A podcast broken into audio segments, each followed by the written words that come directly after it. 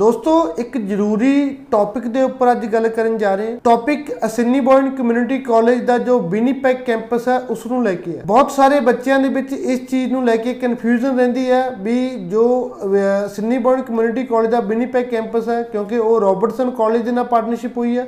ਕਿਤੇ ਨਾ ਕਿਤੇ ਜਿਹੜਾ ਫਰਸਟ ਆਫਰ ਹੈ ਉਹ ਰੋਬਰਟਸਨ ਕਾਲਜ ਵੱਲੋਂ ਆਉਂਦਾ। ਉਸ ਦੇ ਵਿੱਚ ਉਹਨਾਂ ਨੂੰ ਵਰਕ ਪਰਮਿਟ ਨਹੀਂ ਮਿਲੇਗਾ। ਕੀ ਇਸ ਦੇ ਪਿੱਛੇ ਦੀ ਸੱਚਾਈ ਹੈ? ਉਸ ਦੇ ਬਾਰੇ ਗੱਲ ਕਰਾਂਗੇ। ਉਸ ਤੋਂ ਪਹਿਲਾਂ ਜਿਹੜੀ ਗੱਲ ਕਰਦੇ ਆ ਆਫਟਰ ਬੈਚਲਰ ਵਿਨੀਪੈਗ ਦੇ ਵਿੱਚ ਅਗਰ ਤੁਸੀਂ ਸਟੱਡੀ ਕਰਨੀ ਹੈ, ਤਾਂ ਤੁਹਾਡੇ ਲਈ ਕੀ ਆਪਸ਼ਨਸ ਨੇ?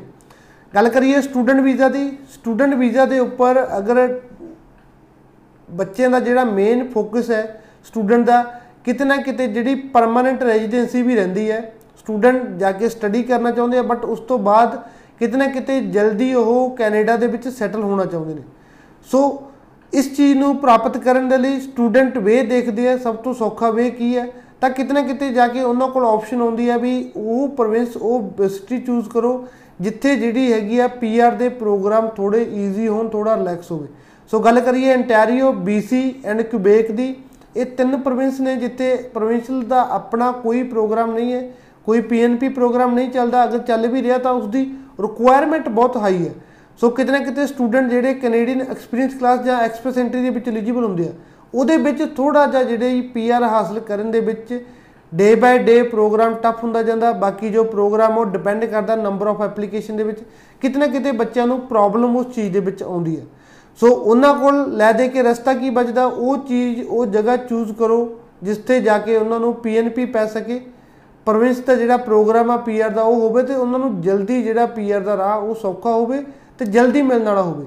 ਸੋ ਉਸ ਦੇ ਵਿੱਚ ਅਗਰ ਗੱਲ ਕਰੀਏ ਤਾਂ ਸਭ ਤੋਂ ਵਧੀਆ ਪ੍ਰੋਗਰਾਮ ਹੈ Manitoba Provincial Nominee Program MPNP Manitoba province ਹੈ ਵਿਨੀਪੈਗ ਸਿਟੀ।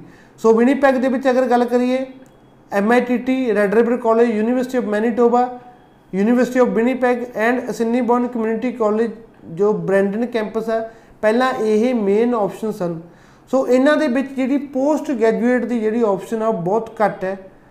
ਐਡਵਾਂਸ ਡਿਪਲੋਮਾ ਹੈ ਰੈਡ ਰਿਵਰ ਕਾਲਜ ਦੇ ਵਿੱਚ ਰੈਡ ਰਿਵਰ ਦੇ ਵਿੱਚ ਸੀਟਸ ਦਾ ਪਤਾ ਵੀ ਬਹੁਤ ਜਲਦੀ ਫੁੱਲ ਹੁੰਦੀਆਂ ਬਾਕੀ ਜਿਹੜੀਆਂ ਅਹ, ਸਪਟੈਂਬਰ 2024 ਤੱਕ ਵੀ ਜਿਹੜੇ ਇਨਟੇਕ ਆ ਉਹ ਫੁੱਲ ਨੇ। ਉਸ ਤੋਂ ਬਾਅਦ ਐਮਆਈਟੀਟੀ ਦੇ ਵਿੱਚ ਜਿਹੜੇ ਬਹੁਤ ਲਿਮਟਿਡ ਦੇ ਕੋਰਸ ਨੇ ਸੇਮ ਯੂਨੀਵਰਸਿਟੀ ਆਫ ਵਿਨੀਪੈਗ ਦੇ ਵਿੱਚ ਆਪਸ਼ਨ ਆਉਂਦੀ ਹੈ University of Manitoba University of Manitoba ਬਹੁਤ ਬੈਸਟ ਆਪਸ਼ਨ ਸੀ ਆਫਟਰ ਬੈਚਲਰ ਜਾਣ ਦੇ ਲਈ। ਬਟ ਕੋਵਿਡ ਤੋਂ ਬਾਅਦ ਯੂਨੀਵਰਸਿਟੀ ਆਫ ਮੈਨੀਟੋਬਾ 'ਚ ਕੀ ਪ੍ਰੋਬਲਮ ਆਈ? ਉਹਨਾਂ ਨੇ ਐਪਲੀਕੇਸ਼ਨ ਨੂੰ ਡੈਫਰ ਕਰਨਾ ਬੰਦ ਕਰ ਦਿੱਤਾ।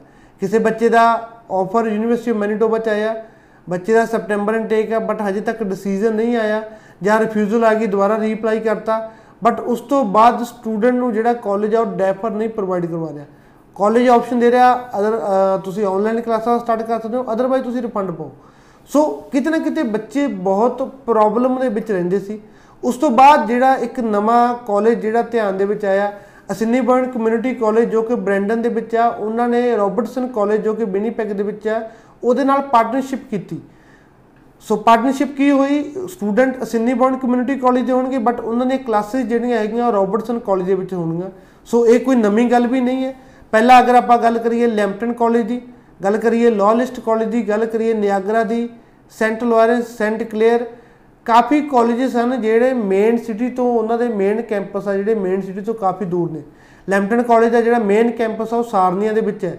ਬਟ ਮਿਸੀਸਾਗਾ ਦੇ ਟ੍ਰਾਂਟੋ ਦੇ ਵਿੱਚ ਜਿਹੜੇ ਦੋ ਉਹਨਾਂ ਦੇ ਕਾਲਜ ਹਨ, ਉਹ ਉੱਥੋਂ ਦੇ ਪ੍ਰਾਈਵੇਟ ਕਾਲਜ ਸਨ ਲੈਂਪਟਨ ਕਾਲਜ ਨੇ ਉਹਨਾਂ ਦੇ ਨਾਲ ਇੱਕ ਪਾਰਟਨਰਸ਼ਿਪ ਪ੍ਰੋਗਰਾਮ ਚਲਾਇਆ। ਸਟੂਡੈਂਟ ਲੈਂਪਟਨ ਦੇ ਹੋਣਗੇ ਬਟ ਕਲਾਸਿਸ ਜਿਹੜੀਆਂ ਉਹ ਪ੍ਰਾਈਵੇਟ ਕਾਲਜ ਜੋ ਕਿ ਕੁਈਨਜ਼ ਕਾਲਜ ਆ, ਉਸ ਦੇ ਵਿੱਚ ਲੱਗਣੀ ਹੈ ਫਿਰ ਉਸ ਤੋਂ ਬਾਅਦ Saint Lawrence College, Alpha International Academy.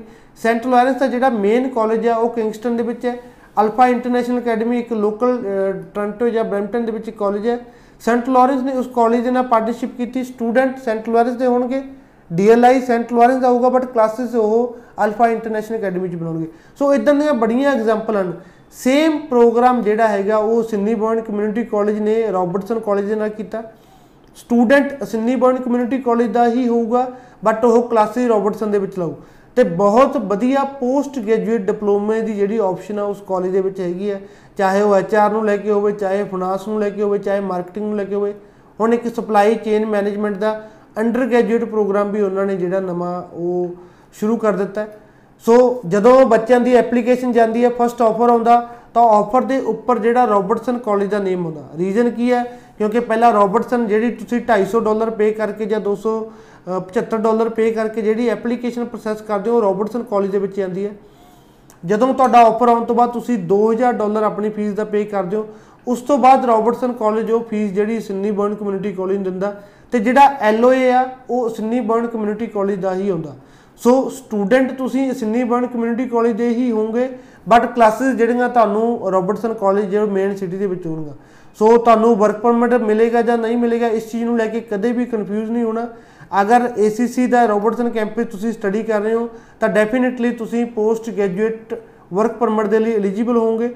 So after bachelor ਅਗਰ ਤੁਸੀਂ ਵਿਨੀਪੈਗ ਸਟੱਡੀ ਤੇ ਜਾਣਾ ਚਾਹੁੰਦੇ ਹੋ ਵਿਨੀਪੈਗ ਦੇ ਵਿੱਚ ਸਟੱਡੀ ਕਰਨਾ ਚਾਹੁੰਦੇ ਹੋ ਤਾਂ ਅਸਿੰਨੀ ਬਰਨ ਕਮਿਊਨਿਟੀ ਕਾਲਜ ਜੋ ਰੋਬਰਟਸਨ ਕੈਂਪਸ ਆ, ਤੁਹਾਡੇ ਲਈ ਇੱਕ ਬਹੁਤ ਚੰਗਾ ਵਿਕਲਪ ਹੈ। ਚੰਗੀ ਆਪਸ਼ਨ ਹੈ। ਸਟੱਡੀ ਦਾ ਜਿਹੜਾ ਲੈਵਲ ਆ, ਉਹ ਬਹੁਤ ਅੱਛਾ ਹੈ। ਧੰਨਵਾਦ।